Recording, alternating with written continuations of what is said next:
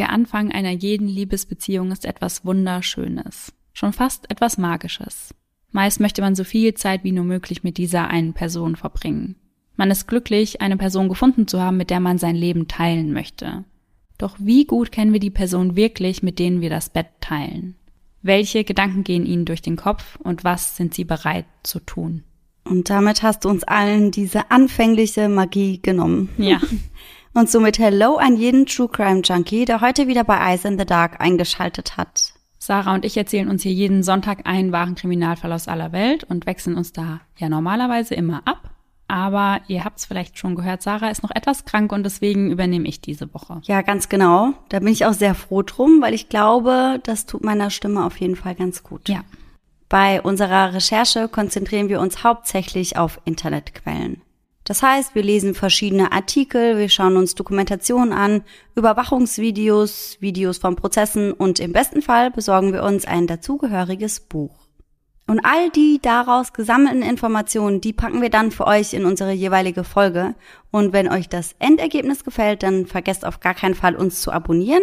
Und im besten Fall lasst ihr uns noch eine liebe Bewertung da. Und Sarah, letzte Folge hattest du ja gesagt, dass dich Fälle mit Stalking ganz besonders mitnehmen. Und ich wette, du hast dir jetzt extra einen Fall ausgesucht, wo es um Stalking geht. Ja. Toll. Danke für gar nichts. Weil in unserem letzten Fall war ja nicht ganz klar, ob da wirklich ein Stalker involviert war oder nicht. In dem Fall heute sieht das etwas anders aus. Na, da freue ich mich ja schon drauf. Mhm. Aber ich muss schon sagen, dass mich Stalking-Fälle auch extrem mitnehmen, weil, ja, das kann einfach jeden treffen. Und ich finde, das macht es so unheimlich. Ja, das finde ich auch. Und welcher Stalking-Fall wirklich voll bei mir hängen geblieben ist, ist der von Sophie. Ja, ja. Und da sieht man ja auch, dass das nicht mal unbedingt jemand sein muss, mit dem man zuvor in einer Liebesbeziehung war, dass es der Ex-Partner ist oder irgendjemand, den man mal gedatet hat oder irgendwie in so eine Richtung, sondern das war ja einfach ein ehemaliger Arbeitskollege, an den Sophie schon seit Jahren, glaube ich, nicht mehr gedacht hat. Ja. Also ich habe tatsächlich gelesen, dass es in 50% der Fällen ja eine Ex-Beziehung ist. Okay. Also ich hätte eingeschätzt, dass das einen viel höheren Teil einnehmen würde. Ja. Aber das finde ich einfach noch viel unheimlicher. Ja, weil es gibt ja auch Fälle, wo der Stalker quasi völlig unbekannt ist. Also wenn du zum Beispiel jeden Tag zum selben Bäcker gehst und deine Brötchen beim selben Bäcker kaufst und zudem halt super freundlich bist und der das irgendwie falsch interpretiert oder im Supermarkt oder keine Ahnung wo. Ja. Das heißt, das kann dich überall treffen. Ja, und es muss ja gar nicht mal unbedingt der Verkäufer in der Bäckerei sein, sondern das kann ja auch irgendein random Dude sein, der halt auch immer in der Bäckerei ist und dich da halt öfter mal trifft. Ja. Und den Gedanken, dass das wirklich jemand ist, den du gar nicht wahrnimmst vielleicht, den finde ich schon crazy. Ja, total. Und wir beide, wir teilen uns ja denselben TikTok-Account, also den von Eyes in the Dark. Und demnach weiß ich, dass wir da beide auf jeden Fall immer das Gleiche reingespült bekommen. Und unser TikTok ist ja momentan voll von den Idaho-Morden, also an diesen 4 StudentInnen. Und da gibt es ja wirklich gefühlt im Minutentakt neue Erkenntnisse und neue Informationen. Mittlerweile, ich weiß nicht, ob ihr das schon mitbekommen habt, wurde ja auch ein Verdächtiger festgenommen. Und da steht ja auch im Raum, weil sein Handy ja öfter mal dort in der Nähe wohl gepinkt hat, dass er vielleicht auch ein Stalker war.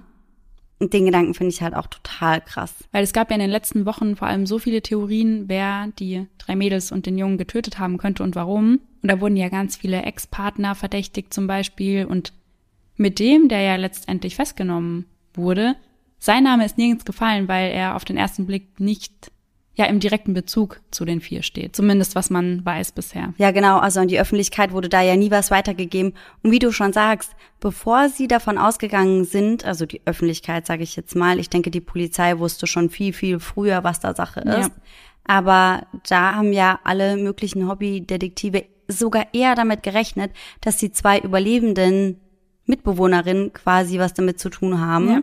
Und der Freund von der einen Mitbewohnerin. Also das stand ja eher im Raum, was ja total krank wäre einfach, als dass das irgendein fremder Stalker war, weil man sich das einfach gar nicht vorstellen kann.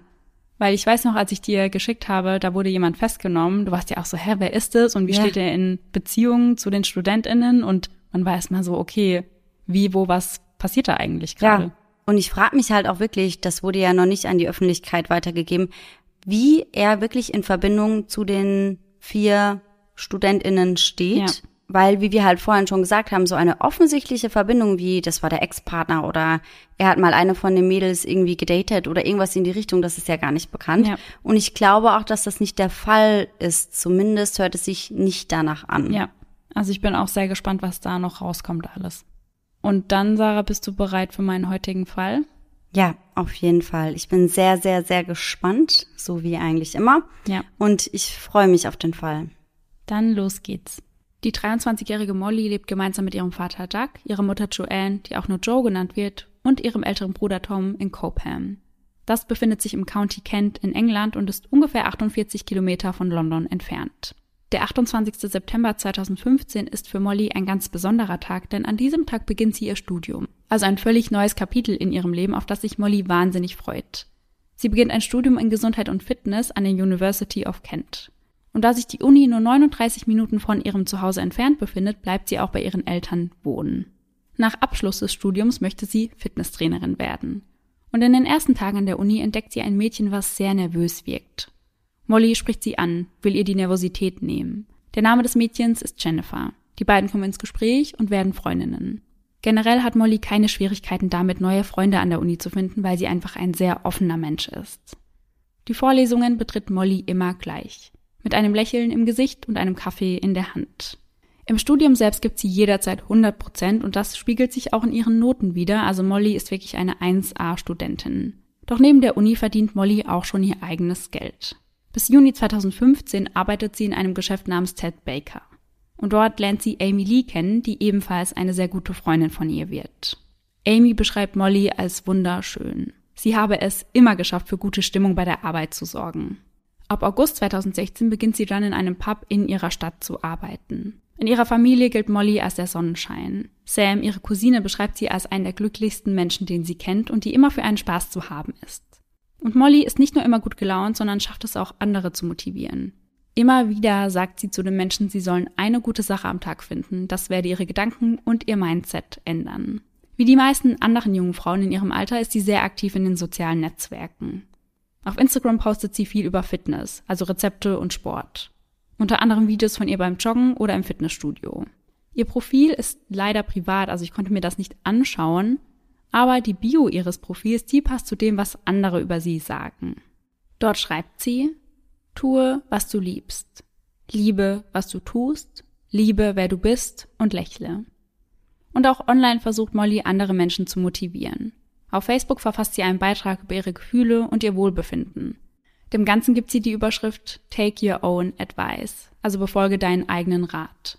Sie beginnt diesen Eintrag mit folgenden Worten: Nach den letzten Monaten der Achterbahnfahrt fühle ich mich endlich wieder wie ich selbst.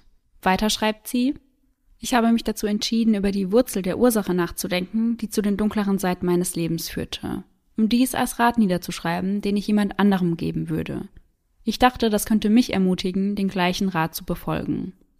Seit meinem letzten Blog über mentale Gesundheit und Essstörungen ist nun ein Jahr vergangen.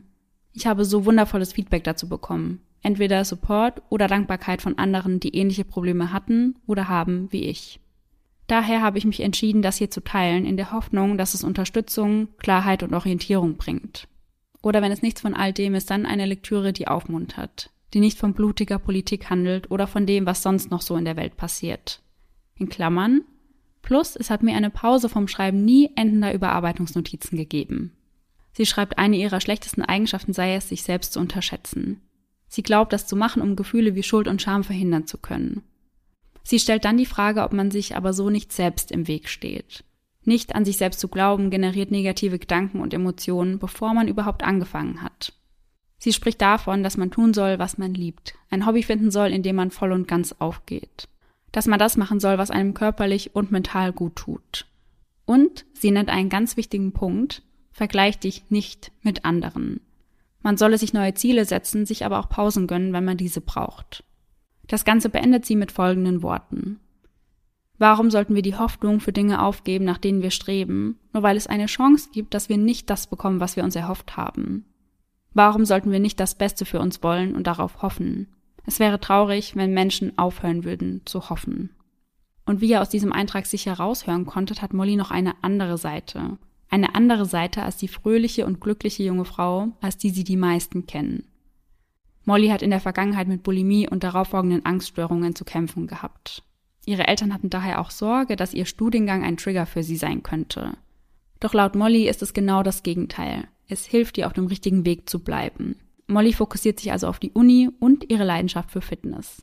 Da sie auch noch sehr viele Freunde hat, mit denen sie auch sehr viel Zeit verbringen möchte, bleibt nicht viel Zeit zum Daten. Molly stört es aber gar nicht, Single zu sein, auch wenn alle um sie herum vergeben sind. Sie möchte warten, bis der Richtige kommt. Sie möchte etwas Ernstes. Dennoch ist sie neugierig und meldet sich auf der Dating-App Tinder an. Sie verbringt nun ab und zu Zeit damit, etwas zu swipen, schaut sich die jungen Männer in ihrer Umgebung an, wischt sie dann entweder nach links, wenn sie ihr nicht gefallen, oder nach rechts, wenn sie ihr gefallen. Dabei muss man sagen, dass Molly mehr nach links als nach rechts wischt. Bis sie am 18. Juni 2016 Josh sieht. Ein sympathisch aussehender Mann mit braunen Haaren und Bart.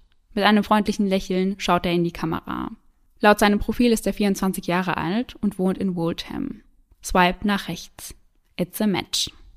Die erste Nachricht an Josh, der eigentlich Joshua heißt, verschickt Molly Ende Juli. Ab da an tauschen die beiden jeden Tag Dutzende Nachrichten aus. Doch Molly ist vorsichtig. Möchte Josh erst einmal genauer kennenlernen, möchte warten, bis sie ihn persönlich trifft. Und an dieser Stelle schauen wir uns den jungen Mann, der es Molly angetan hat, etwas genauer an. Joshua wächst in Stoke-on-Trent auf. Er wird dort hauptsächlich von seinem Vater großgezogen, nachdem sich seine Eltern getrennt haben.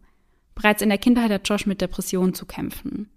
Und so haben Molly und Josh schon die erste Gemeinsamkeit, also dass beide in der Vergangenheit bereits mit mentalen Problemen zu kämpfen hatten und teilweise auch noch damit kämpfen.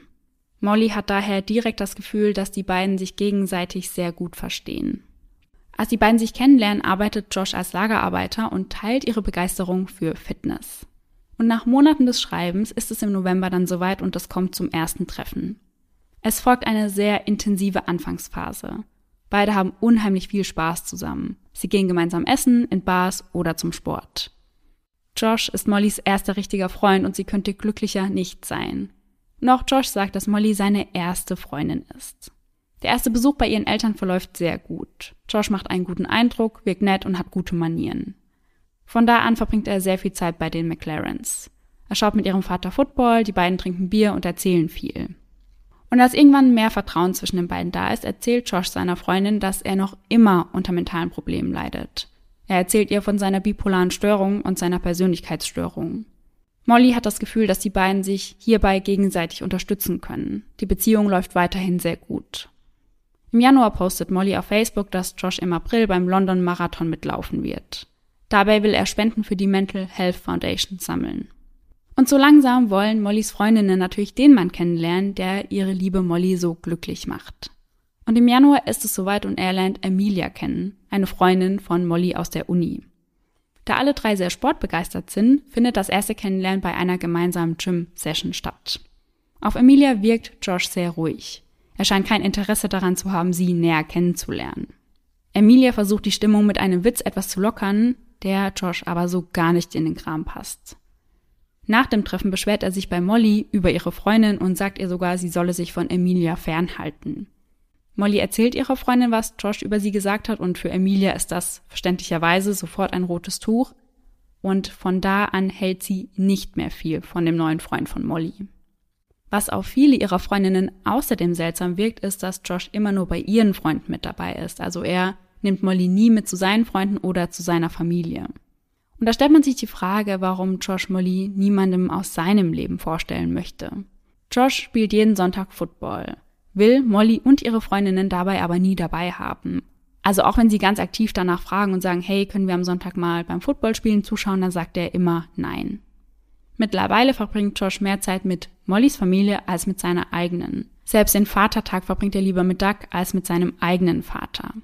Doch dabei bleibt es nicht. Denn so langsam beginnt Molly eine andere Seite ihres Partners kennenzulernen. Eine kontrollierende Seite. Als sie ihm sagt, dass sie keine Zeit hat, weil sie lernen muss, taucht er immer wieder unangekündigt bei ihr zu Hause auf. Während Molly dann am Schreibtisch sitzt und lernt, setzt er sich auf ihr Bett und beobachtet sie. Sie solle ihn dabei nicht weiter beachten. Kurz darauf macht er ihr aber genau das dann zum Vorwurf. Er sagt, Es ist unfair, dass ich Stunden meines Wochenendes damit vergeudet habe, auf deinem Bett zu sitzen und still zu sein. Mollys Antwort darauf? Ich habe dich nicht zum Bleiben gezwungen. Doch die Zeit, die er mit Molly verbringt, die reicht ihm noch lange nicht. Er kündigt seinen Job, um noch mehr Zeit bei ihr zu verbringen. Das macht Molly absolut sprachlos und auch wütend. So kann er nun immer und überall dabei sein. Denn er möchte nicht, dass Molly Sachen allein unternimmt. Selbst als sie mit Freundinnen einen Mädelsabend geplant hat, taucht er uneingeladen auf. Molly fühlt sich immer mehr und mehr eingeengt und möchte mehr Freiraum. Das teilt sie ihm auch ganz klar in einer Textnachricht mit. Wir können nicht 24/7 zusammen sein. Ich fühle mich unter Druck gesetzt. Durch sein Verhalten wird sie sich in ihren Gefühlen ihm gegenüber immer unsicherer. Sie möchte niemanden an der Seite, der sie so kontrolliert. Und so kommt es nach 7 Monaten der Beziehung im März 2017 zur Trennung. Doch Josh möchte seine Molly nicht so einfach aufgeben. Er bombardiert sie von nun an mit Nachrichten und fleht sie an, ihn zurückzunehmen. Er schreibt ihr unter anderem folgende Nachricht. Bitte mach nicht mit mir Schluss. Ich bettle darum. Eine Chance ist alles, was ich möchte. Ich werde alles tun. All ihre Freundinnen raten ihr davon ab, weil sie bei ihm mittlerweile gar kein gutes Gefühl mehr haben. Doch Molly möchte Josh eine zweite Chance geben, also tut sie das. Joanne sagt später, es sei für Molly einfach einfacher gewesen, ihn zurückzunehmen, als es nicht zu tun. Immer wieder redet Josh ihr ein, sie sei das Problem, nicht er. Ihre Selbstzweifel hätten die Beziehung zerstört. Also zusammengefasst, er manipuliert sie von vorne bis hinten. Kurz darauf steht der 60. Geburtstag von Mollys Tante in Essex auf dem Plan. Also eine Feier, bei der die ganze Familie anwesend sein wird. Molly feiert wie immer, hat gute Laune und tanzt mit ihren Cousinen und Nichten. Josh hingegen sitzt den ganzen Abend allein am Tisch, macht ein böses Gesicht und wirkt sehr unentspannt. Er lässt Molly dabei keine Sekunde aus den Augen. Joanne fällt auf, wie Josh ihre Tochter anschaut. Sie hat das Gefühl, seine Blicke würden aussagen, komm, setz dich hin, ich möchte nicht, dass du tanzt. Nach der Feier geht es dann gemeinsam zurück ins Hotel. Molly läuft neben ihren Eltern und Josh läuft vor ihnen, hält sie also auf Distanz. Im Laufe des Abends klingelt dann Joannes Telefon. Es ist ihre Tochter und sie bittet sie, zu ihrem Zimmer zu kommen, weil Josh durchdrehen würde. Dort angekommen bekommt sie vom Freund ihrer Tochter sein Handy vor die Nase gehalten und er sagt, schau, wie sich deine Tochter verhält. Okay. Denn Josh hat Molly häufiger während dem Streit gefilmt, um ihr danach zu zeigen, wie sie sich verhält. Mhm. Er war an diesem Abend so sauer auf sie, weil sie mit ihren Cousinen getanzt und Spaß gehabt hatte. Josh möchte Molly nämlich ganz für sich allein haben. Und an diesem Abend hat Joanne das erste Mal ein richtig schlechtes Gefühl. Und das ist auch nicht der letzte Streit. Irgendwann streiten sich die beiden fast nur noch. Molly schafft es aber nicht, sich zu trennen, weil sie sich Gedanken darüber macht, wie schlecht es Josh nach der Trennung gehen wird. Mhm. Sie will weiterhin für ihn da sein. Und in einem gemeinsamen Urlaub versuchen die beiden, ihre Beziehung noch einmal zu kitten. Daher fliegen sie im Mai 2017 gemeinsam nach Teneriffa. Molly hat die Hoffnung, dass die Zeit zu zweit ihnen gut tun wird, ihnen wieder zeigen wird, warum sie eigentlich zusammen sind. Doch der Urlaub wird zum Albtraum. Josh ist wegen jeder Kleinigkeit sauer auf Molly und fängt Streit an. Es wird so schlimm, dass Molly Panikattacken bekommt und ihren Freundinnen schreibt.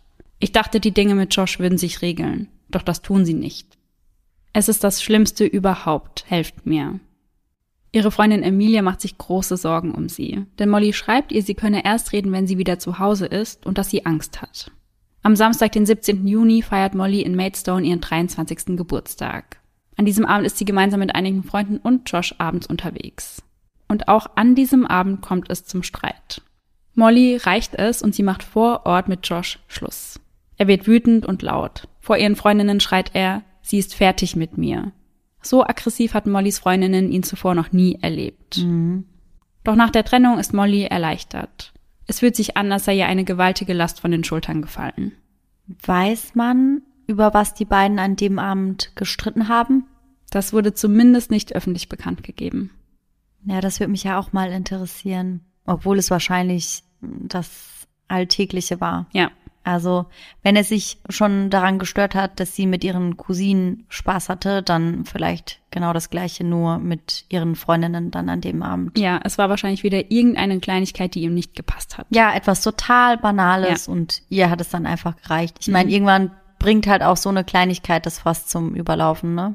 Dennoch hat sie ein wenig ein schlechtes Gewissen, einfach aus dem Grund, weil sie vor ihren Freundinnen mit ihm Schluss gemacht hat. Und im Nachhinein sagt sie halt, ja, das war nicht die feine Art und Weise. Ja, Stimmt auch schon, aber ich glaube, irgendwann sieht man da halt auch einfach nur noch rot. Und wenn er dann da auch noch voll ausgerastet ist, verstehe ich schon, dass man irgendwann einfach nur sagt, ganz ehrlich, geh. Ja, ich will, dass das jetzt hier und jetzt vorbei ist. Ja, total. Josh ist sehr verletzt und er versucht auch dieses Mal, sie wieder zurückzubekommen. Doch Molly bleibt bei ihrer Entscheidung. Und als Josh merkt, dass es kein Zurück mehr gibt, verwandelt sich seine Trauer in Wut und Aggression. Ab dem 19. Juni beginnt der Terror dann online. Josh postet unter anderem alte Chatnachrichten der beiden, sagt, Molly sei drogenabhängig und eine Lügnerin. Molly reagiert darauf sehr schnell und blockiert ihn einfach überall, wo sie kann. Doch Josh möchte, dass Molly die Beiträge weiterhin sieht und so markiert er ihre Freunde und ihre Familie auf den Beiträgen, damit er sicher gehen kann, dass sie die Beiträge ebenfalls sehen wird. Boah, das ist total krank. Ja. Und Joanna, also Mollys Mutter, reicht es dann irgendwann auch und sie wendet sich direkt an Facebook. Und das sogar mit Erfolg. Einige der Posts werden dann auch gelöscht, da sie gegen die Richtlinien verstoßen. Danach kehrt Ruhe ein. Aber ihr denkt es euch sicher schon, nur für ganz kurze Zeit. Ja, das ist dann die Ruhe vor dem Sturm. Mhm. Sie kontaktieren Facebook dann erneut und wollen, dass sein Konto komplett gelöscht wird, aber damit haben sie keinen Erfolg. Die Posts, die er anschließend veröffentlicht, die würden nicht gegen irgendwelche Richtlinien verstoßen. Molly versucht, sich auf andere Gedanken zu bringen und bewirbt sich am 20. Juni für einen neuen Job. Passenderweise in einem Fitnessstudio, und zwar im Newfield Gym im Medway Valley Park in Rochester, um dort an der Rezeption zu arbeiten. Doch richtig ablenken kann sie sich nicht. Am 21. Juni schreibt sie einer Freundin: Ich habe Angst, dass er mich verletzen könnte. Ich weiß nicht, wie nah am Abgrund er ist. Er ist richtig böse geworden. Er hat buchstäblich den Faden verloren. Außerdem schreibt sie, dass sie wirklich Angst hat, dass er sie verletzen könnte, weil er wisse, dass ihre Eltern bald für 2 Wochen im Urlaub sind. Und ab diesem Zeitpunkt wird Josh dann auch von allen Freunden und Familienangehörigen blockiert. Niemand möchte mehr etwas mit ihm zu tun haben, auch nicht online. Kurz darauf postet er: There is more to come. Also, da kommt noch mehr. Molly beginnt dann alles zu screenshotten, was er gepostet und verschickt hat, und druckt das aus und heftet das in einem Ordner ab. Ja, und das ist auch auf jeden Fall richtig so. Ja. Wir haben ja schon mal über Stalking-Opfer gesprochen und wie die sich am besten verhalten sollen. Und da wurde auch genau das vorgeschlagen, dass man eben wirklich jeden einzelnen Kontakt und jeden Übergriff irgendwie notiert, dass man dann, falls man zur Polizei geht, eben auch was in der Hand hat. Und genau das machen sie dann auch. Sehr gut.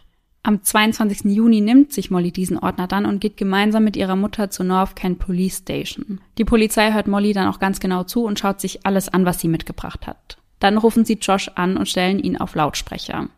Die Polizisten sagen ihm, er solle die Posts löschen und aufhören, Molly zu kontaktieren. Sonst müssten weitere Maßnahmen folgen. Josh spricht ganz gelassen und entspannt.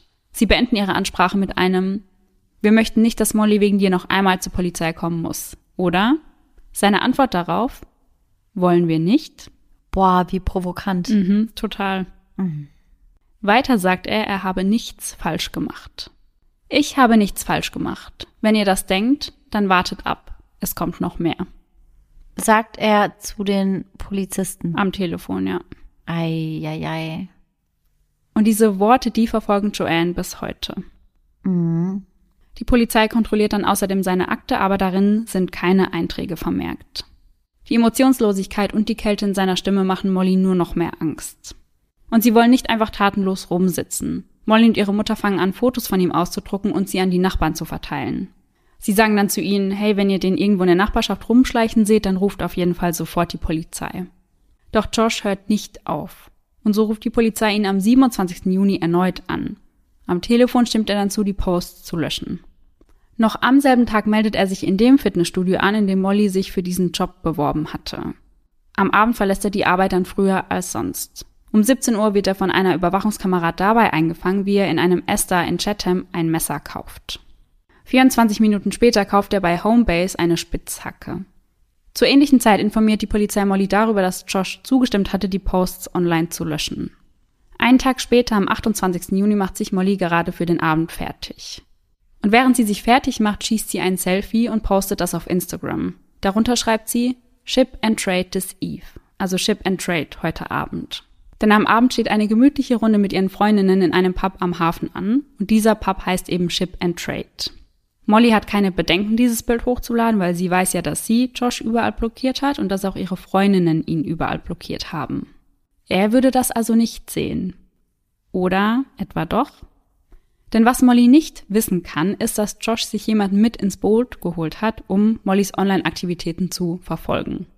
Ein Freund oder hat er sich einfach ein Fake-Profil angelegt?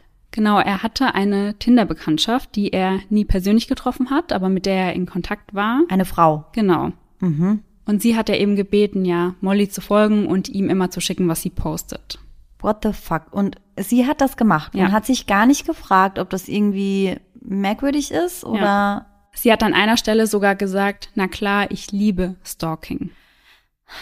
Ja, also da können wir ja gerne auch später nochmal drüber sprechen, weil ich finde, und ich glaube, das haben wir auch schon mal angesprochen, vielleicht haben wir da aber auch privat drüber gesprochen, dass das Wort Stalking ganz, ganz, ganz oft ganz falsch verwendet wird. Ja, da haben wir gerade in der letzten Folge drüber gesprochen. Ja, richtig, ne? Wo ich auch meinte, man sagt ja schon mal, ja, kannst du den auf Instagram stalken oder so. Und so hat sie das eben auch aufgefasst. Also ihr war, glaube ich, nicht bewusst, in welchem Ausmaß das hier stattfindet. Ja, dass das halt wirklich Stalking ist und nicht, ich schaue halt mal, was jemand postet oder sowas. Josh wollte zu jeder Zeit wissen, wo Molly ist und mit wem sie unterwegs ist. Einmal postet sie Bilder vom Strand, postet aber nicht dazu, mit wem sie dort ist. Er hakt dann immer und immer wieder bei dieser Freundin nach, ob Molly noch gepostet hat, mit wem sie unterwegs ist. Er sagt dann, dass es ihn ganz paranoid macht, nicht zu wissen, mit wem sie unterwegs ist. Und so weiß er auch am Abend des 28. Juni, wo Molly an diesem Abend hingehen möchte. Mhm. Molly und ihre Freundinnen machen sich also auf den Weg zum Pub. Und kurz nachdem sie dort angekommen sind, entdeckt Molly Josh. Doch er ist nicht allein, sondern in Begleitung einer anderen jungen Frau. Das ist aber nicht die Frau, die Molly für ihn auscheckt, sondern er hatte einfach irgendein random Date. Okay. Und wusste diese Frau, also dieses Date, dass er zu diesem Ship and Trade Pub will, weil seine Ex-Freundin, die er stalkt, dort ist, oder? Nein. Als Molly ihn sieht, ist sie kurz wie erstarrt und fragt sich, ob das nur ein Zufall sein kann. Andererseits merkt sie auch, dass es sie nicht stört, ihn mit einer anderen zu sehen, und sie fühlt sich dadurch in ihrer Entscheidung nur noch mehr bestätigt. Josh beobachtet das Geschehen vom Raucherbereich aus, lässt die Gruppe um Molly also nicht aus den Augen. Als Molly zur Bar geht, um zu fragen, wo sie ihr Parkticket bezahlen kann, steht auch er an der Bar und lächelt sie an. 20 Minuten bevor Molly geht, läuft Josh an ihrem Tisch vorbei. Und die Mädels unterhalten sich noch darüber, wie kindisch sein Verhalten ist, denn der Pub hat mehrere Ausgänge und er hätte nicht an ihrem Tisch vorbeilaufen müssen. Mhm. Aus der Toilette postet Molly ein Foto bei Instagram, auf dem sie schreibt: Das Gefühl, wenn dein Ex im selben Club auftaucht, in dem du bist. Nach dem Essen sagt Molly, sie müsse heim, um Love Island zu schauen. Die anderen bleiben noch für einen Drink. Und keiner macht sich Sorgen, dass er ihr folgen könnte. Daher begleitet sie auch niemand zu ihrem Auto. Molly verabschiedet sich, wünscht ihren Freundinnen eine gute Nacht und geht dann zum Parkplatz. Am 29. Juni, 12 Tage nach der Trennung, steht Molly früh auf, um ins Fitnessstudio zu gehen. Sie wechselt noch ein paar Worte mit ihrer Mutter und sie sagen, dass sie sich lieben. Und sie machen das jedes Mal auf dieselbe Art und Weise. Joanne sagt, liebe dich. Molly erwidert, liebe dich mehr. Und Joanne dann wieder, liebe dich noch mehr. Um 9:57 Uhr wird Mollys Wagen, ein Citroën, von einer Verkehrskamera erfasst. Und zu diesem Zeitpunkt ahnt sie nicht, dass ihr bereits jemand folgt. Denn um 10:10 Uhr wird Joshs Auto von derselben Kamera erfasst. Um 10:06 Uhr hält Molly vor dem Fitnessstudio und parkt auf dem Chatham Dockside Outlet Car Park. Das Fitnessstudio ist relativ leer, was ihr gerade recht kommt, denn sie muss noch einige Videos drehen. Zum einen für die Uni und für ihren Instagram-Account. Um 10:25 Uhr hält auch Josh vor dem Fitnessstudio. Er betritt das Studio, geht dann die Treppe nach oben, bleibt kurz vor der Tür zu dem Raum stehen, in dem Molly trainiert, läuft dann die Treppe wieder nach unten und kurz vor Ende der Treppe dreht er wieder um und betritt dann den Raum, in dem Molly trainiert. Also es hätte er kurz überlegt, ob er das jetzt wirklich machen soll. Ja. Hat sich dann kurz dagegen entschieden und sich dann aber gedacht, ich mach's doch. Ja, genau so wirkt das. Mhm. Seine Matte legt er direkt neben Molly. Und sie sieht das nicht direkt, weil sie mitten im Workout ist. Aber als sie ihn sieht, unterbricht sie ihr Workout, schaut ihn an und fragt sich, was das soll. Molly schickt ihrer Freundin Amy dann ein Foto von Josh und schreibt dazu, dass er bei ihr im Gym ist. What the fuck? Er ist hier aufgetaucht und trainiert direkt neben mir. Amy schreibt dann, hast du auf Snapchat gepostet, dass du dort bist? Molly erwidert, nein, ich habe es nirgends gepostet. Amy, irgendein Hinweis, dass du dort bist? Erst letzte Nacht und dann heute. So langsam ist das seltsam. Molly dann wieder. Ich habe gesehen, wie er ins Gym ging. Ich habe alles auf Video. Ich drehe gerade für die Uni. Amy, er kennt deine Routinen. Hat er mit dir gesprochen? Auch ihrer Mutter schreibt sie um 10.45 Uhr. Mom, er ist im Fitnessstudio aufgetaucht und kam neben mich. Doch von ihr bekommt sie erst einmal keine Antwort. Danach antwortet sie wieder Amy. Ich habe ihn gefragt, warum er nicht arbeiten ist, und er sagte, dass es mich nichts angeht. Amy, sprech nicht mit ihm. Um 10.54 Uhr telefoniert sie dann mit ihrer Mutter und die sagt ihr, sie solle sofort nach Hause kommen. Und Amy gibt ihr denselben Ratschlag und sagt ihr, sie solle dort einfach gehen. Sie bricht ihr Workout dann ab, wartet aber, bis Josh das Fitnessstudio verlässt. Das macht er um 10.57 Uhr, steigt in sein Auto und fährt dann langsam über den Parkplatz. Molly verlässt das Studio um 11 Uhr. Beim Verlassen schreibt sie eine Nachricht an Amy. Ich habe gerade das Gym verlassen. Amy, sprich nicht mit ihm. Molly, werde ich nicht. Amy, er hat kein Gefühl dafür, was normal ist. Er ist ein Freak. Bleib einfach weg von ihm. Um 11.02 Uhr verfasst sie ihre letzte Nachricht. Ich fühle mich, als würde ich die ganze Zeit über meine Schulter schauen. Amy antwortet ihr darauf noch, dass er ein Psycho ist und sie sich keine Sorgen wegen ihm machen soll. Molly liest diese Nachricht zwar, antwortet jedoch nicht mehr. Als sie ins Auto steigt, kommt Josh auf sie zu, reißt die Fahrertür auf und beginnt auf sie einzustechen. Immer und immer wieder. Boah. Um 11.03 Uhr geht der erste Notruf ein. Molly schreit um Hilfe und hupt. Benjamin Morton, ein Zeuge, versucht einzugreifen. Er versucht, Josh an den Beinen aus dem Auto von Molly wegzuziehen. Doch der ist bereits so voll mit Blut, dass er die Beine nicht zu fassen bekommt. Josh macht die Tür daraufhin zu und macht einfach weiter. 75 Mal sticht er wie im Rausch auf seine Ex-Freundin ein. Hauptsächlich auf den Kopf und den Nackenbereich. Boah, ich finde das so furchtbar. Ja. Als die Polizei kommt, geht er vor dem Auto auf und ab. Voll mit ihrem Blut. Boah. Er sagt nur, sie ist im Auto. Ich habe sie getötet. Die Tatwaffe liegt noch immer auf dem Beifahrersitz. Für Molly kommt jede Hilfe zu spät und sie wird um 11.43 Uhr für tot erklärt. Normalerweise braucht Molly vom Fitnessstudio nach Hause nur 15 Minuten. Nach 30 Minuten schreibt ihre Mutter ihr. Dann nochmal. Molly solle ihr schreiben, wenn sie im Stau steht, dass sie sich keine Sorgen machen muss. Dann bekommt sie die Nachricht von einer Freundin, ob sie gehört habe, was am Outlet passiert sei. Und in diesem Moment ahnt ihre Mutter bereits, dass es sich dabei um Molly handelt. Oh, wie furchtbar. Boah, ich habe Gänsehaut am ganzen Körper. Ja, total. Ihre Freunde hingegen können sich nicht vorstellen, dass es sich dabei um Molly handelt. Sie haben doch erst vor ein paar Minuten noch geschrieben. Doch laut ihrem Snapchat-Standort ist sie noch immer auf dem Parkplatz. Mollys Vater befindet sich zu diesem Zeitpunkt auf einem Bohrschiff 100 Kilometer vor Senegal. Er bekommt eine E-Mail seiner Frau, in der steht, dass er sie sofort anrufen soll. Sie sagt ihm, dass Josh Molly ermordet hat. Das ist das Schwerste, was Joanne je tun musste. Denn sie weiß, dass ihr Mann ganz alleine dort ist. Er hat also niemanden, der ihn in den Arm nehmen kann. Doch beide wollen Molly noch einmal sehen. Und Doug beschreibt das später als den schlimmsten Tag seines Lebens. Das kann ich mir vorstellen. Also du hast ja vorhin geschildert, wie schlimm die Verletzungen waren und wie zentriert auf das Gesicht und den Nacken. Und ich kann mir gar nicht vorstellen, wie jemand mit über 70 Stichen in so einem kleinen Bereich dann aussieht. Ja. Und seine eigene Tochter so zu sehen, boah. Das ist wirklich das Schlimmste, was einem passieren kann. Ja.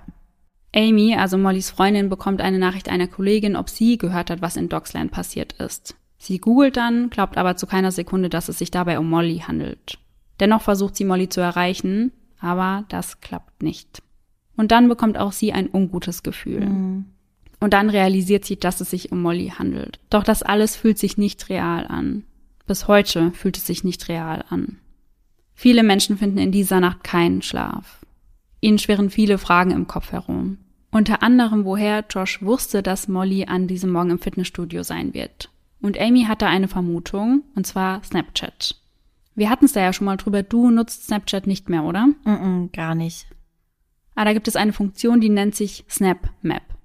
Und da siehst du genau, wo deine Freunde sind, wenn sie diese Funktion eingeschaltet haben. Ja, daran erinnere ich mich auch. Ich habe das aber, sobald ich wusste, dass es das gibt, direkt ausgeschaltet. Ich auch, weil das ist echt unheimlich, weil du kannst da bis zum genauen Haus ranzoomen, wo sich diese Person gerade befindet. Ja, ja. Und das kann in den falschen Händen natürlich wahnsinnig gefährlich sein. Und am Tag des Mordes war diese Funktion bei Molly aktiv. Das alles ist aber nur eine Vermutung, also Josh hat sich nicht dazu geäußert, woher er wusste, wo Molly ist. Das heißt dann aber auch, also Josh hätte das ja gar nicht sehen können, dann hätte er ja wieder seine Tinder-Bekanntschaft fragen müssen, ja, ob sie ihm den Standort mitteilt. Ja. So, das wäre ja auch heftig. Mhm. Am 30. Juni wird Josh wegen Mordes angeklagt. Und der Prozess startet am 23. Januar 2018 im Maidstone Crown Court. Er bekennt sich schuldig, allerdings nicht für Mord, sondern für Totschlag. Mhm. Er sagt, er sei nur beschränkt schuldig zu sprechen wegen seiner bipolaren Störung und der Persönlichkeitsstörung. Und er bezieht sich dabei auf ein psychologisches Gutachten der Verteidigung. Noch dazu könne er sich nicht an die Tat erinnern. Und der Gedanke daran, dass Josh nur für Totschlag verurteilt werden könnte, macht Mollys Freunde und ihre Familie natürlich krank vor Sorge. Mollys Mutter möchte Josh während des Prozesses unbedingt in die Augen schauen, aber er weicht ihren Blick immer wieder aus. Er wirkt kalt und emotionslos. Er schaut nicht hoch, starrt nur vor sich hin. Josh wird jeden Tag in Krankenhauskleidung in den Saal geführt. Warum in Krankenhauskleidung? Also das weiß ich nicht ganz genau, aber die Staatsanwaltschaft erhebt dagegen auf jeden Fall Einspruch, weil sie sagen, das könnte auf die Geschworenen so wirken, als sei er krank. Und das war vermutlich auch das Ziel dahinter. Ja, das habe ich mir auch direkt gedacht. Und das ändert sich von da an dann auch. Die Herausforderung ist es nun zu beweisen, dass es eben Mord war und dass er genau wusste, was er da tut. Der Psychologe der Staatsanwaltschaft sagt, er könne nichts finden, was für eine bipolare Störung spricht oder was für eine Persönlichkeitsstörung spricht. Also er sagt, er sei mental vollkommen gesund. Mhm. In einem Interview sagt der Psychologe später, dass er diese bipolare Störung genutzt hatte, um Druck aufzubauen, also um dafür zu sorgen, dass Molly sich nur noch auf ihn fokussiert. Ja, und das hat ja auch zeitweise ganz gut funktioniert. Ja, weil Molly konnte natürlich nicht wissen, dass er in Wirklichkeit gar keine bipolare Störung hatte. Und sie wollte ihm natürlich beistehen und ihm helfen. Ja, klar. Jedes Mal, wenn sie Streit hatten, hat er dann auch gesagt, du musst Zeit mit mir verbringen, ich habe gerade eine Episode. Und die Freundin, die Josh geholfen hatte, quasi herauszufinden, was Molly die ganze Zeit macht, die sagt ebenfalls vor Gericht aus. Und dort wird eben ganz klar deutlich, dass ihr nicht bewusst war, welchen Einfluss ihr Handeln hatte. Ja, davon bin ich auch ausgegangen, weil wir hatten es ja vorhin schon drüber, es wäre auch in jede andere Richtung, also wenn sie wirklich gewusst hätte, was sie da tut, hätte ich das total heftig gefunden, ja, muss ich sagen.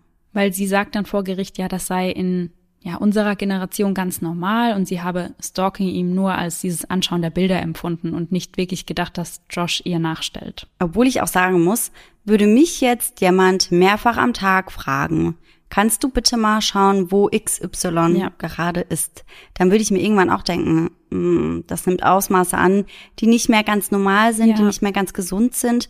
Und ich glaube, ich hätte mich da irgendwann schon rausgenommen. Weil klar fragt man eine Freundin mal so, ich weiß nicht, hast du einen Fake-Account? Kannst du dir mal die und die anschauen oder den und den anschauen? Ich glaube, das haben wahrscheinlich viele von uns schon mal gemacht, aber das ist dann einmal und eben nicht so, ich will wissen, wo sie ist, mit wem sie unterwegs ist und das eben nonstop über Wochen hinweg. Genau. Und ich finde es auch was anderes, ob man sagt, hey, ich will mir jetzt irgendwie mal die neue Freundin von meinem Ex-Freund anschauen oder andersrum die Ex-Freundin von meinem neuen Freund oder whatever. Also, dass man sowas mal macht. Und dafür vielleicht auch mal einen Fake-Account benutzt, okay, kann ich absolut nachvollziehen, meinetwegen.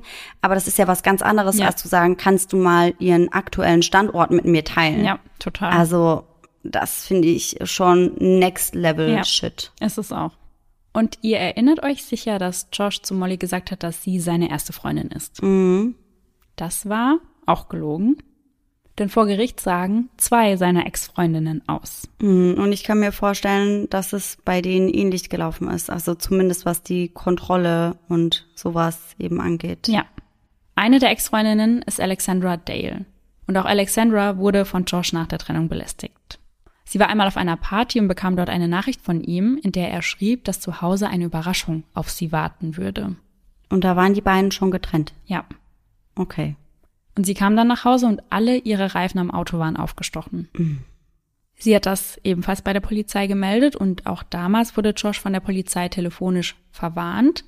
Aber dieser Vorfall wurde nicht aktenkundig, weil es keine Beweise dafür gab, dass er die Reifen aufgestochen hat. Naja, okay. Klar, also man geht auf jeden Fall davon aus, dass er es war, weil er ja auch vorher so angeteasert hat, hey, zu Hause wartet eine Überraschung, aber das ist halt kein richtiger Beweis. Ja, eben. Unter einem Urlaubsfoto von ihr hat er kommentiert, dass er ihr hinterherfliegen würde, um sie dort zu ertränken. Okay. Irgendwann hat das dann aber einfach aufgehört, zum Glück. Aber da gibt es, wie gesagt, noch eine andere Ex-Freundin, Leah Hubbard. Und nachdem die beiden sich getrennt hatten, hat er ihr im Club ein Getränk ins Gesicht gespuckt. Gespuckt. Ja, was man halt so macht nach einer Trennung. Und danach hat er Stunden vor dem Club gewartet, bis sie rausgegangen ist. Und auch sie wurde von Josh nach der Trennung verfolgt. Also er hat ihr unter anderem Fotos von ihrem Garten geschickt, um zu zeigen, dass er häufiger dort ist. Ja, um mir zu zeigen, was er gerade sieht. Ja. Das ist mega creepy. Und das stelle ich mir auch super unheimlich vor, wenn du jetzt eine der Ex-Freundinnen bist und dann mitbekommst, dass er so weit gegangen ist und seine Ex-Partnerin getötet hat. Also da fragst du dich ja auch, wie viel Glück habe ich eigentlich gehabt, dass das bei mir nicht so weit gekommen ist? Ja, genau. Also ich glaube, dann hat man schon das Gefühl, dass man diesem Unglück wahrscheinlich gerade so nochmal von der Schippe gesprungen ist, weil da hätte ja vielleicht auch schon ein kleiner Trigger oder irgendwas, irgendein Ereignis oder irgendwas gereicht, damit es eben hier auch so weit gekommen wäre. Aber was ich im Umkehrschluss auch ziemlich extrem finde, ist, wenn du jetzt als die Familie und die Freunde von Molly hörst, dass er schon vorher solche Tendenzen gezeigt hat und auch prinzipiell Polizei bekannt war, weil man sich da halt dann auch denkt, hätte man das Ganze vielleicht verhindern können. Ja, total. Die Geschworenen, die aus 8 Männern und 4 Frauen bestehen, die brauchen weniger als 3 Stunden, um ihr Urteil zu fällen.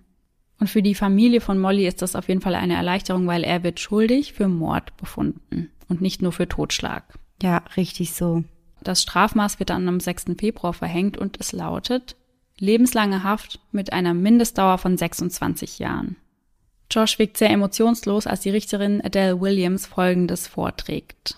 Du bist dir an diesem Morgen ins Fitnessstudio gefolgt. Du hast Zeit im Fitnessstudio verbracht und dann hast du auf dem Parkplatz auf sie gewartet. So lange, bis sie in ihrem Auto war. Dass sie gefangen war, als du zum Auto kamst und sie attackiert hast. Du hast beabsichtigt, sie zu töten. Du wolltest sie dafür bestrafen, dass sie die Beziehung beendet hat. Du wolltest Rache. Du hast narzisstische Züge und ich bin sicher, du leidest an keiner Persönlichkeitsstörung, nachdem ich die psychologischen Beweise gehört habe. Du bist äußerst egoistisch und gefühllos. Du hast diesen Mord geplant. Sie war 23 Jahre alt, wunderschön und intelligent. Sie war in ihrem 2. Jahr an der University of Kent. Sie hatte noch ihr ganzes Leben vor sich. Sie war liebevoll, eine geliebte Tochter, ein Familienmitglied und für viele eine Freundin. Sie wird von vielen Menschen vermisst. Die Trauer und Qual ihrer Familie ist für jeden sichtbar. Ihr Verlust und ihre Trauer sind unermesslich und nichts, was ich sagen könnte, kein Satz kann diese Trauer und diesen Verlust gerecht werden.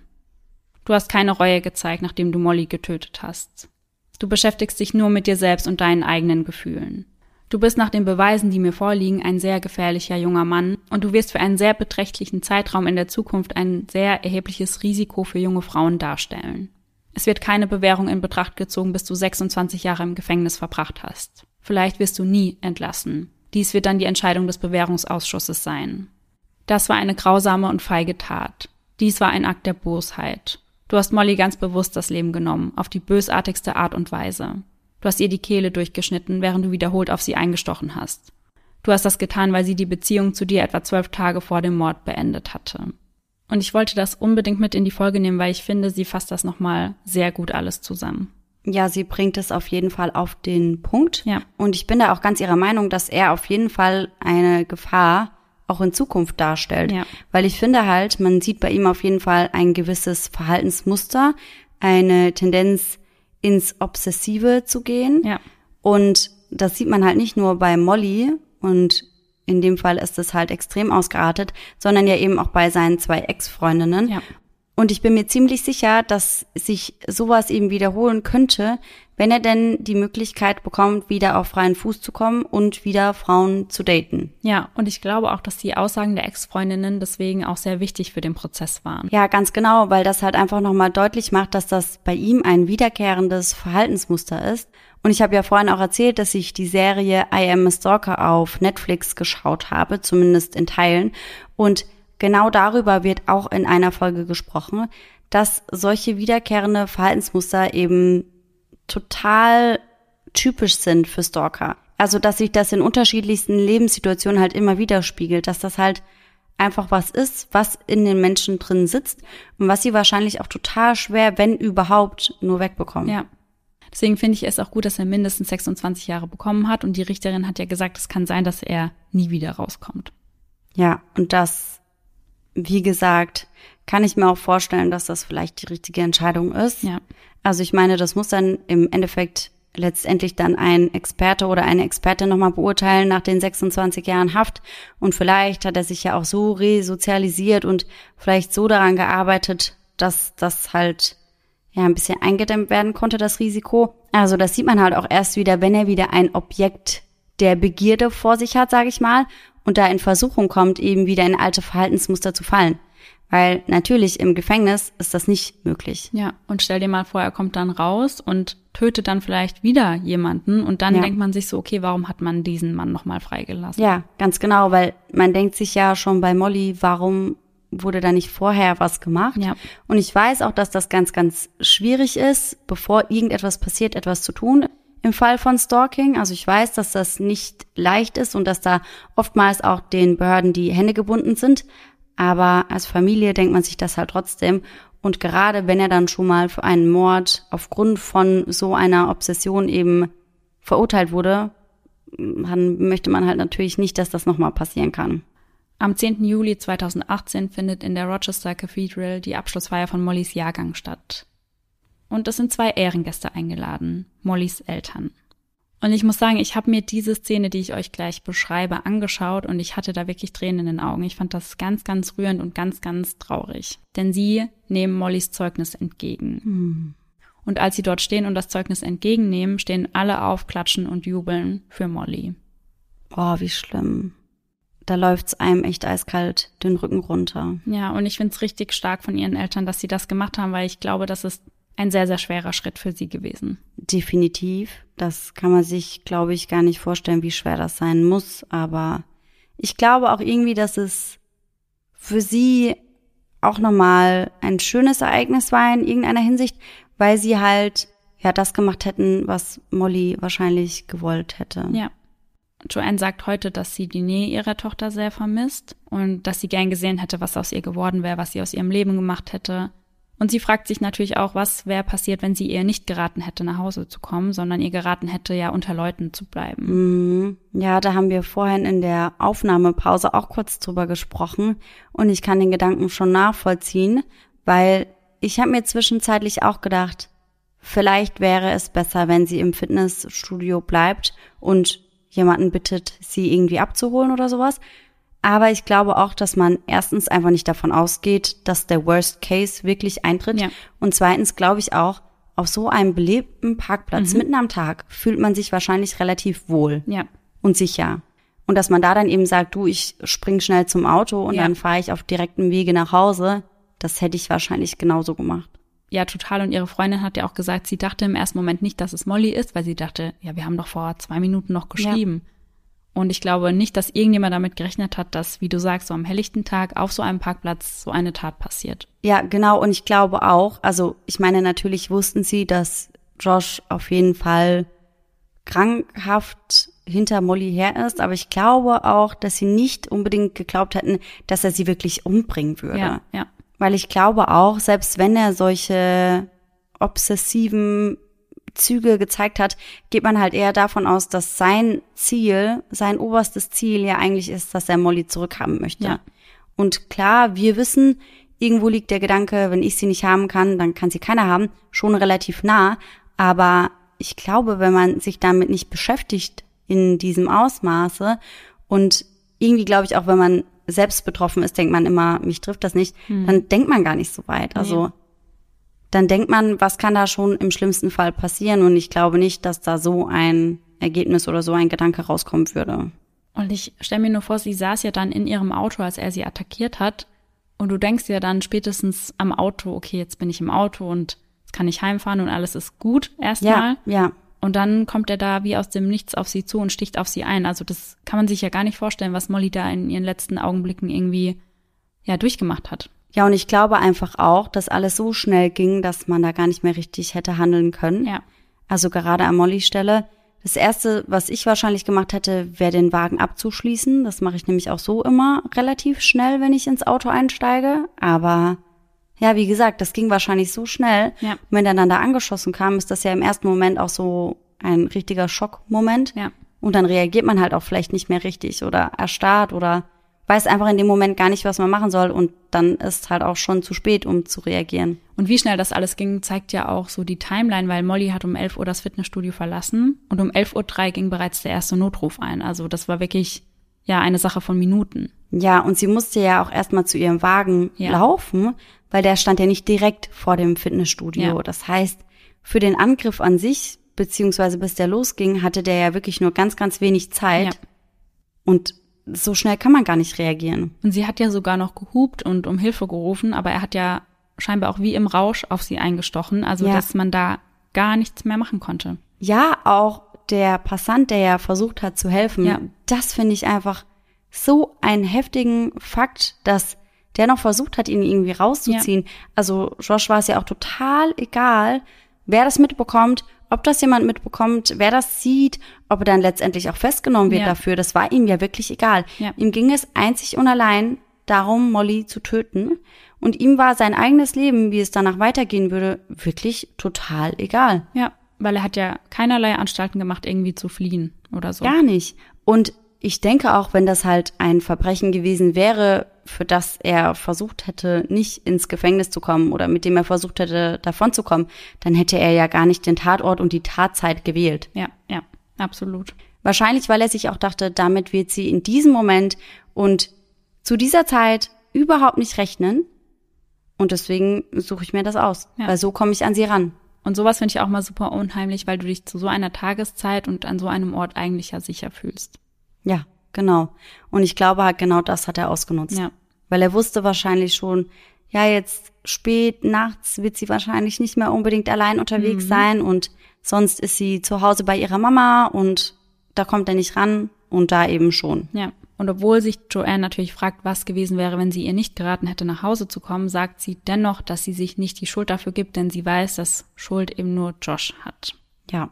Zu Ehren von Molly gründet ihre Familie die Molly McLaren Foundation. Und sie sammeln online Spenden, die an Wohltätigkeitsorganisationen verteilt werden, und zwar speziell an Wohltätigkeitsorganisationen, die Menschen mit Essstörungen unterstützen. Hm.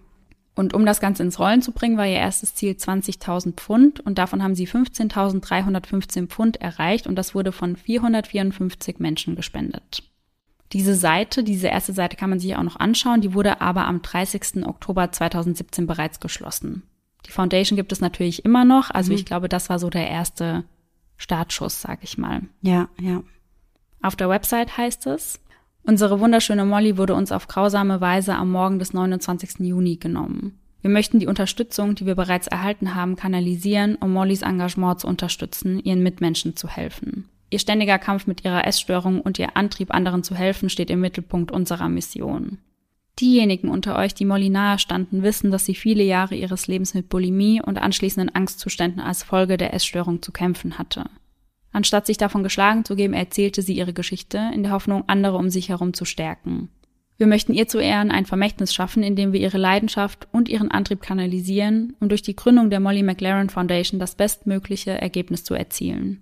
Wir denken, dass es wichtig ist, all die erstaunlichen, freundlichen Spenden anzuerkennen, die wir bereits über die sorgfältig eingerichtete Seite Just Giving erhalten haben. Wir werden diese Mittel verwenden, um unsere Stiftung zum Laufen zu bringen, und überschüssiges Geld wird direkt an unsere ausgewählte Wohltätigkeitsorganisation gespendet. Und was ich richtig schön finde, seit dem Tod von Molly haben sie das Mollyfest gegründet, um ihren Geburtstag zu feiern. Oh, das finde ich auch eine schöne Idee. Und auch dort wird eben Geld gesammelt, was dann gespendet wird, und es ist eine Art Festival, sage ich mal. Also da treten DJs und Bands auf und die Leute feiern das Leben. Und ich finde das irgendwie auch eine schöne Idee. Ich glaube, das ist wahrscheinlich in den ersten Jahren relativ schwierig für die Familienmitglieder, die Freunde, also für die Hinterbliebenen. Aber ich glaube halt auch, dass das gar nicht verkehrt ist, wenn man an genau dem Tag, an dem es einem dann wahrscheinlich mit am schlechtesten geht. Also ich glaube, an so einem Tag holt einen das ja auch immer wieder ein. Total. Wenn man da dann wirklich was hat, wo man sich aufraffen muss und sagen muss, Molly hätte das wahrscheinlich so gewollt. Ja. Erstens war sie immer positiv, immer happy, immer am Lachen, immer gut gelaunt. Und genau deswegen sind wir das an dem Tag ihr zuliebe auch. Ja. Und dann sammeln sie eben noch für ihre Überzeugungen Geld ein, das sie dann spenden können. Finde ich auf jeden Fall eine sehr, sehr schöne und sehr starke Idee. Und das O bei Mollyfest ist eine Sonnenblume. Und ich habe mir ein paar Bilder davon angeschaut und die Leute tragen an diesem Tag auch Blumenkränze aus Sonnenblumen im Haar. Oh, das finde ich eine schöne Sache. Ja, total. Ich packe euch den Link zur Foundation und auch zum Mollyfest natürlich gerne mal in die Shownotes. Und ich habe mich in Bezug auf diese Folge natürlich auch wieder mit dem Thema Femizid auseinandergesetzt, weil das war der Mord an Molly, der war ein Femizid. In Großbritannien werden pro Woche 2 Frauen von Partnern oder Ex-Partnern getötet. Und in 94% dieser Fälle war Stalking mit im Spiel. Boah, das sind heftige Zahlen. Und ich finde das so erschreckend, weil Stalking wird ja generell oft auch nicht so ernst genommen. Und selbst wenn, hat man ja nicht viele Möglichkeiten, da irgendwas zu machen. Selbst wenn dir ein Beamter oder eine Beamtin gerne helfen möchte, sind ihnen ja oftmals die Hände gebunden. Ja. Und das finde ich irgendwie schon sehr erschreckend, weil, also man kann ja dann auch nicht die Polizei dafür blamen, weil wenn sie halt keine Rechtsgrundlage haben, wodurch sie eben sagen können, hey, wir können das oder das machen oder die Möglichkeiten haben wir. Wenn sie einfach keine Möglichkeiten haben, dann können sie da auch nichts für. Ja. Also sie können sich ja da auch nicht gegen das Gesetz stellen und auf eigene Faust handeln. Ja. Und das finde ich schwierig. Andererseits finde ich das eben für die Opferfamilien oder für die Betroffenen halt auch extrem schwer, weil man fühlt sich damit ja dann irgendwie auch total alleingelassen. Und das ist man in diesem Fall ja dann auch. Und du hast den Fall ja vorhin auch genannt, den von Sophie. Und Sophie war ja so oft bei der Polizei und hat so oft versucht, da irgendwas zu machen, aber es ist nichts passiert. Und das ist ja dann auch tödlich geendet. Also du kannst ja wirklich nicht viel machen und das macht das eben auch so schwierig. Was man aber machen kann und was vielleicht jeder von uns machen sollte, ist nicht so leichtsinnig mit Infos auf sozialen Netzwerken umgehen, weil man macht das super leicht. Also ich erwische mich da ja auch immer. Also wir sind ja auch auf unserem privaten Account sehr aktiv, auf Instagram zum Beispiel. Und man macht sich da ja keine Gedanken drüber, wer kann jetzt sehen, wo ich bin oder weil man nie denkt, dass einem sowas passiert. Ja. Und ich habe mir auch ein YouTube-Video zu dem Fall angesehen und die YouTuberin hat einen ganz nützlichen Tipp eigentlich mitgegeben. Also sie hat gesagt, wenn sie in einem Restaurant ist und da gerne ein paar Fotos aufnehmen möchte, postet sie die eben erst, wenn sie physisch nicht mehr in diesem Restaurant ist. Ja, und das ist wahrscheinlich auch für alle Beteiligten, die mit dir in dem Restaurant sind, angenehmer, weil du dann erst postest, wenn das Essen vorbei ist. Ja. Aber ja, ich finde das auch sehr erschreckend. Manchmal bin ich da selbst auch sehr leichtsinnig. Ich habe aber jetzt zum Beispiel, witzig, dass wir genau jetzt darüber sprechen, an Silvester ist mir das aufgefallen. Da haben wir nämlich bei mir zu Hause gefeiert mit einigen Freunden. Ja. Und ich wohne relativ weit oben, deswegen habe ich eigentlich einen ganz guten Blick auf die Skyline gehabt. Ja. Das heißt, ich habe halt von überall Feuerwerk gesehen. Aber bei mir gegenüber ist eine recht markante Tankstelle. Und ich habe das Video aufgenommen und es gibt so ein paar Erkennungsmerkmale, die man auf meinem Balkon halt eben auch von unten erkannt hätte. Ja. Und ich dachte mir, okay, also wenn dann da halt jemand wirklich was rausfinden will, dann kann der anhand von der Tankstelle und anhand von der Stadt, in der ich wohne und anhand von so ein paar Kleinigkeiten wahrscheinlich auch rausfinden, zumindest wo ungefähr ich mich auffinde. Und bei Sophie war das ja beispielsweise auch so, dass der Stalker dann halt wirklich durch die Straßen gegangen ist und halt am Klingelschild geschaut hat. Und wir wissen halt alle, den Nachnamen finden wir halt irgendwie irgendwo dann. Ja. Und da habe ich mich dann entschieden, okay, ich werde auf gar keinen Fall das Video hochladen und deswegen gab es bei mir halt auch keine Silvester-Story. Ja. Weil ich da gemerkt habe, könnte auch negative Auswirkungen haben. Ja, weil gerade bei uns, wir haben ja ein öffentliches Instagram-Profil, seit wir den Podcast machen und da kannst du natürlich auch nicht kontrollieren, wer sieht das, weil wenn du privat bist und vielleicht wirklich nur deine engsten Freunde da drin hast, ist das natürlich auch nochmal was anderes. Aber da, glaube ich, muss man sich manchmal so dran erinnern, so okay, ich muss da vielleicht ein bisschen vorsichtig sein, weil mir ist das bei mir auch aufgefallen. Ich habe eine Zeit lang viele Bilder quasi bei mir im Viertel gepostet auf Instagram. Und da haben auch einige Leute erkannt, wo in Mannheim ich wohne, in welchem Stadtteil.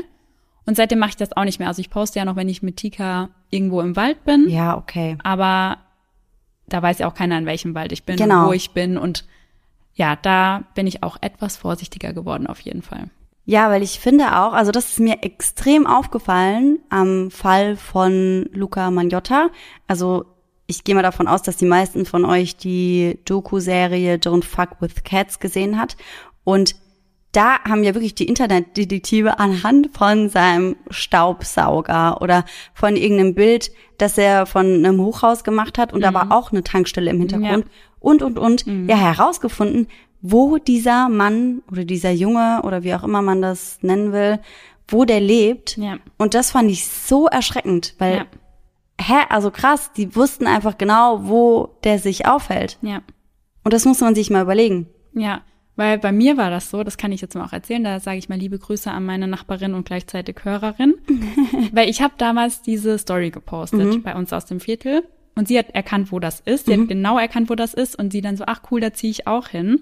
Und es war dann natürlich voll witzig, ich habe mich darüber gefreut, weil sie super nett ist, wir haben uns dann auch mal auf der Straße getroffen, das fand ich dann total cool. Ja, voll. Aber das hat mir so stark gezeigt, so hey Laura, du musst da einfach besser aufpassen, was du hochlädst. Ja. Und in den meisten Fällen passiert natürlich nichts, außer dass man dann darüber lacht und sagt, ah ja, cool, da wohne ich auch und ja, schöne Gegend oder sowas in die Richtung, halt harmloses. Ja. Aber das kann halt auch relativ schnell nach hinten losgehen. Ja, und das hat mir das so stark gezeigt, weil ich dachte damals, oh, da erkennt man doch nicht so viel. Ja. Aber man hat's halt eben ganz genau erkannt. Ja. Das hat mir das dann eben gezeigt, Ja, da muss man schon aufpassen. Und selbst wenn man ein privates Profil hat, ganz ehrlich, das hatte ich auch eine Zeit lang und ich glaube trotzdem, dass mir der ein oder andere Fake-Account irgendwie mal gefolgt ist.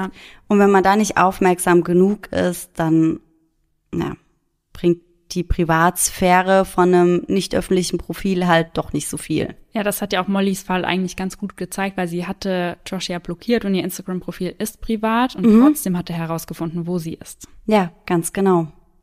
Also kleiner Reminder an uns alle, etwas vorsichtiger mit unseren Postings in den sozialen Netzwerken sein. Ja, auf jeden Fall. Und ich finde den Restaurant-Tipp, den finde ich auch nicht schlecht, muss ich ehrlich sagen.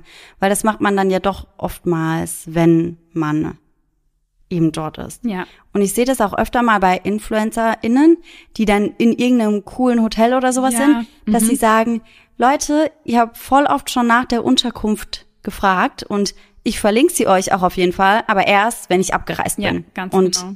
Früher dachte ich oftmals so, ja komm, ist jetzt ein bisschen übertrieben, aber klar, die stehen noch mal mehr in der Öffentlichkeit und die Wahrscheinlichkeit, dass sich da vielleicht unter Hunderttausenden oder Millionen von Followern vielleicht einer oder eine befindet, die etwas zu fixiert auf die Person ist, die Wahrscheinlichkeit ist halt einfach höher. Ja. Immer wenn ich das jetzt sehe, denke ich mir so, ja, das ist richtig so. Ja, total. Und jetzt wollte ich mit euch noch mal kurz über das Thema Stalking sprechen. Also wir haben ja vorhin schon gesagt, dass es so unheimlich ist, weil es eben jeden treffen kann. Mhm. Stalking stammt aus der englischen Jägersprache, das wusste ich vorher nicht, und bedeutet Pirschen, Anschleichen oder Umkreisen der Beute. Boah, also jetzt finde ich den Begriff noch schlimmer. Mhm. Juristisch gesehen ist Stalking, wenn ein Mensch durch wiederholtes Verfolgen und oder andauerndes Belästigen in seinem normalen Lebensablauf beeinträchtigt wird. Und wie vorhin schon gesagt, das muss nicht immer nach einer gescheiterten Beziehung der Fall sein. Ich hätte aber tatsächlich gedacht, dass die Prozentzahl noch viel höher ist. Ja.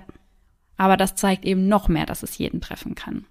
Stalker haben oft ein mangelndes Selbstwertgefühl und haben viel Ablehnungen in der Kindheit erfahren. Und deswegen können sie nicht mit diesem Verlust im realen Leben umgehen. Mhm. Und es gibt verschiedene Typen beim Stalking. Es wird unterschieden in zwei Typen. Einmal den heulenden Hund und den Jäger. Mhm. Okay. Und der Jäger, der lässt nicht so schnell locker. Und dieser heulende Hund, der lässt sich leichter einschüchtern. Also zum Beispiel durch das Einschreiten der Polizei oder durch einen Anwalt. Ja. Und Stalker sehen sich eigentlich immer selbst als Opfer der ganzen Geschichte. Mhm. Die Folgen von Stalking können sein Unwohlsein, Nervosität, Schlafstörungen, Kopfschmerzen, Depressionen, soziale Isolation, Beklemmungen, Angst und Panikattacken, um jetzt nur mal ein paar Folgen zu nennen. Was ganz wichtig ist, wenn man betroffen ist, dass man das mit Freunden, Nachbarn oder Kollegen teilt. Also, dass man Leute darüber informiert, was bei einem gerade abgeht. Ja. Was du vorhin ja auch schon gesagt hast, ist es super wichtig, dass man alles dokumentiert und sammelt, dass man eben auch etwas in der Hand hat, wenn man zur Polizei geht. Stalking ist in Deutschland seit April 2007 strafbar. Der Paragraph 238 im Strafgesetzbuch umfasst den Tatbestand der Nachstellung. Und ich habe dann mal auf der Seite der Polizei nachgeschaut, was dort zum Thema Stalking steht und was die so als Tipps mitgeben. Mhm. Und da lese ich euch jetzt mal ein paar Punkte vor. Bei akuter Bedrohung wählen Sie 110. Die Polizei wird alles Erforderliche tun, um Sie zu schützen. Nehmen Sie die Situation ernst. Häufig haben die Betroffenen von Stalking ein ungutes Gefühl, sind sich jedoch nicht sicher, ob es sich wirklich um Stalking handelt. Erstatten Sie Anzeige bei der Polizei. Dies können Sie bei jeder Polizeidienststelle tun. Dabei können Sie sich in der Regel von einer verwandten oder bekannten Person sowie von einem Rechtsbeistand begleiten lassen. Erfüllt die stalkende Person einen Straftatbestand oder schafft sie eine Gefahrensituation für das Opfer, sollte die Polizei eingeschaltet werden. Diese setzt dabei alle ihr zur Verfügung stehenden Möglichkeiten ein, um neben effektiver Gefahrenabwehr und Strafverfolgung auch angemessenen Opferschutz zu gewährleisten.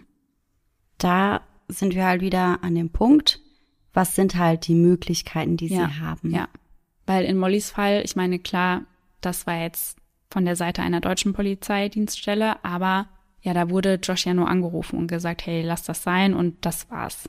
Ja.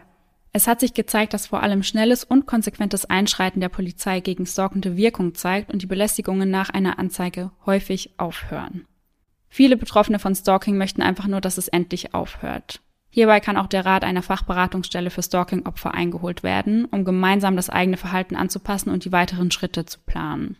Auch wenn es schwerfällt, dokumentieren Sie alle Anrufe, Nachrichten oder Briefe. Führen Sie Tagebuch, notieren Sie jeden, (versuchten Kontakt) und die für Sie daraus entstandenen Auswirkungen.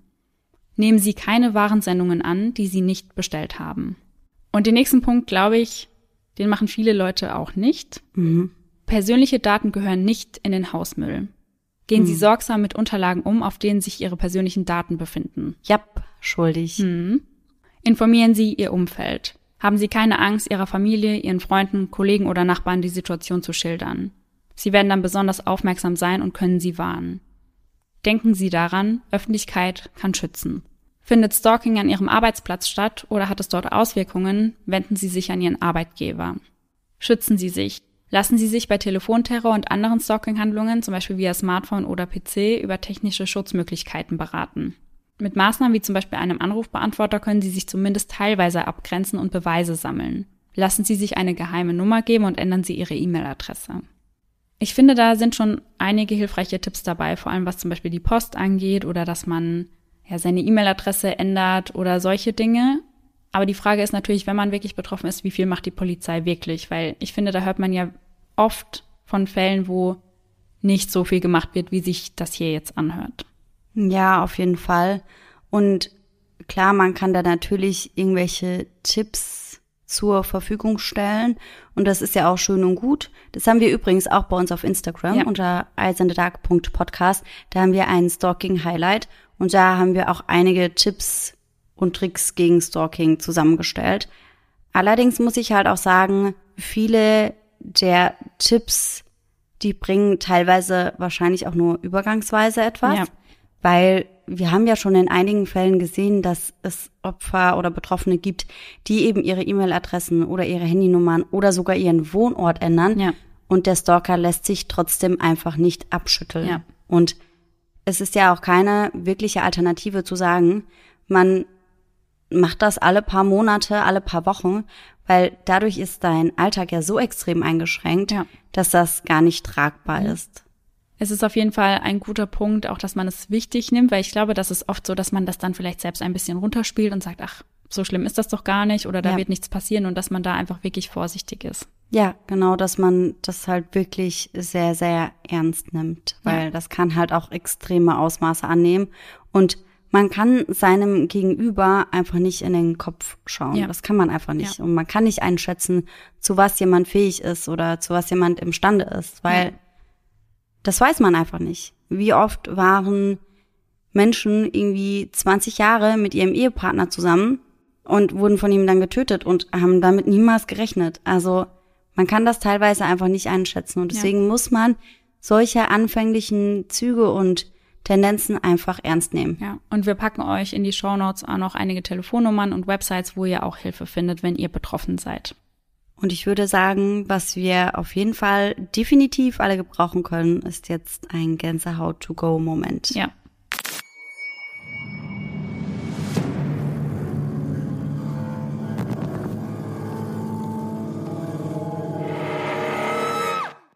Und den habe ich euch natürlich mitgebracht. Den heutigen Gänsehaut-to-go-Moment hat uns die liebe Janina zugeschickt und sie schreibt: Guten Morgen, ihr zwei. Ich hätte es nie gedacht, aber ich habe tatsächlich jetzt auch mal einen Gänsehaut-to-go-Moment für euch. Ich weiß ja immer nicht, ob das was Erstrebenswertes ist, aber wir freuen uns immer drüber. Ja. Sie schreibt weiter: Ich bin heute Nacht aufgewacht, weil mir jemand mit dem Fingernagel auf meiner Nasenspitze hin und her gekratzt hat. Okay, damit habe ich nicht gerechnet, dass das so schnell losgeht. Ich kann es schlecht in Worte fassen, hoffe aber, ihr könnt es euch bildlich vorstellen. Als ich dann am Morgen meinen Freund gefragt habe, ob er das war, wusste er nicht, wovon ich spreche. Man muss dazu sagen, dass er auch sehr kurze Fingernägel hat. Diese hätte ich nicht spüren können. Was immer das auch war, es war für mich ein richtiger Gänsehaut-Moment und lässt mir einfach keine Ruhe. Und das kann ich mir absolut vorstellen. Oh mein Gott. Vor allem, wenn du dann davon ausgehst, dass das dein Partner war. Ja. Und dann sagt er zu dir: Was meinst du? Ja. Ich habe gar nichts gemacht. Oh mein Gott. Und ich weiß nicht, ob das jetzt ein bisschen overdramatic ist, aber ich habe jetzt in meinem Kopf, als du das vorgelesen hast, irgendwie direkt eine Hexe gehabt. Ja, mit so einem richtig langen Nagel. Ja, genau. Oder halt mich. Oder halt ich habe halt auch lange Nägel.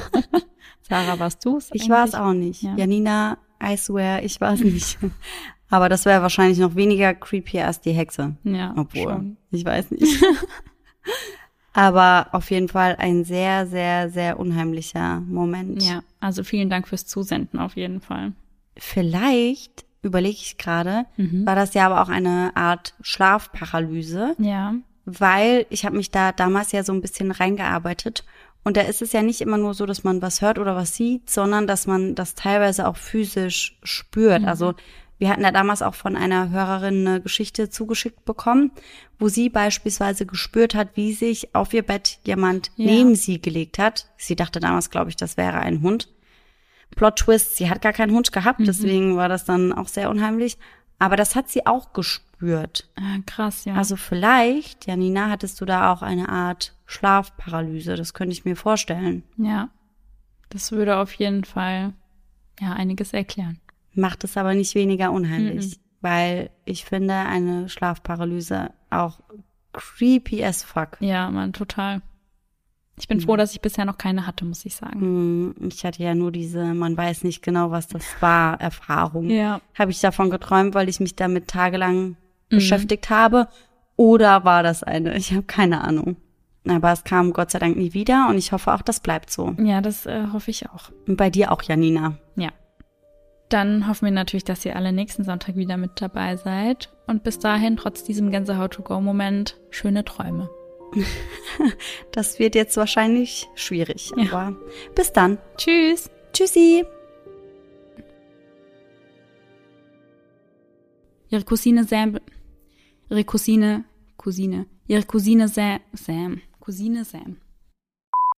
Molly? Einige der Posts werden gelöscht. Und andere werden gelöscht. Genau. Die zwei Möglichkeiten gibt's auf Facebook. Also. Tschüssi.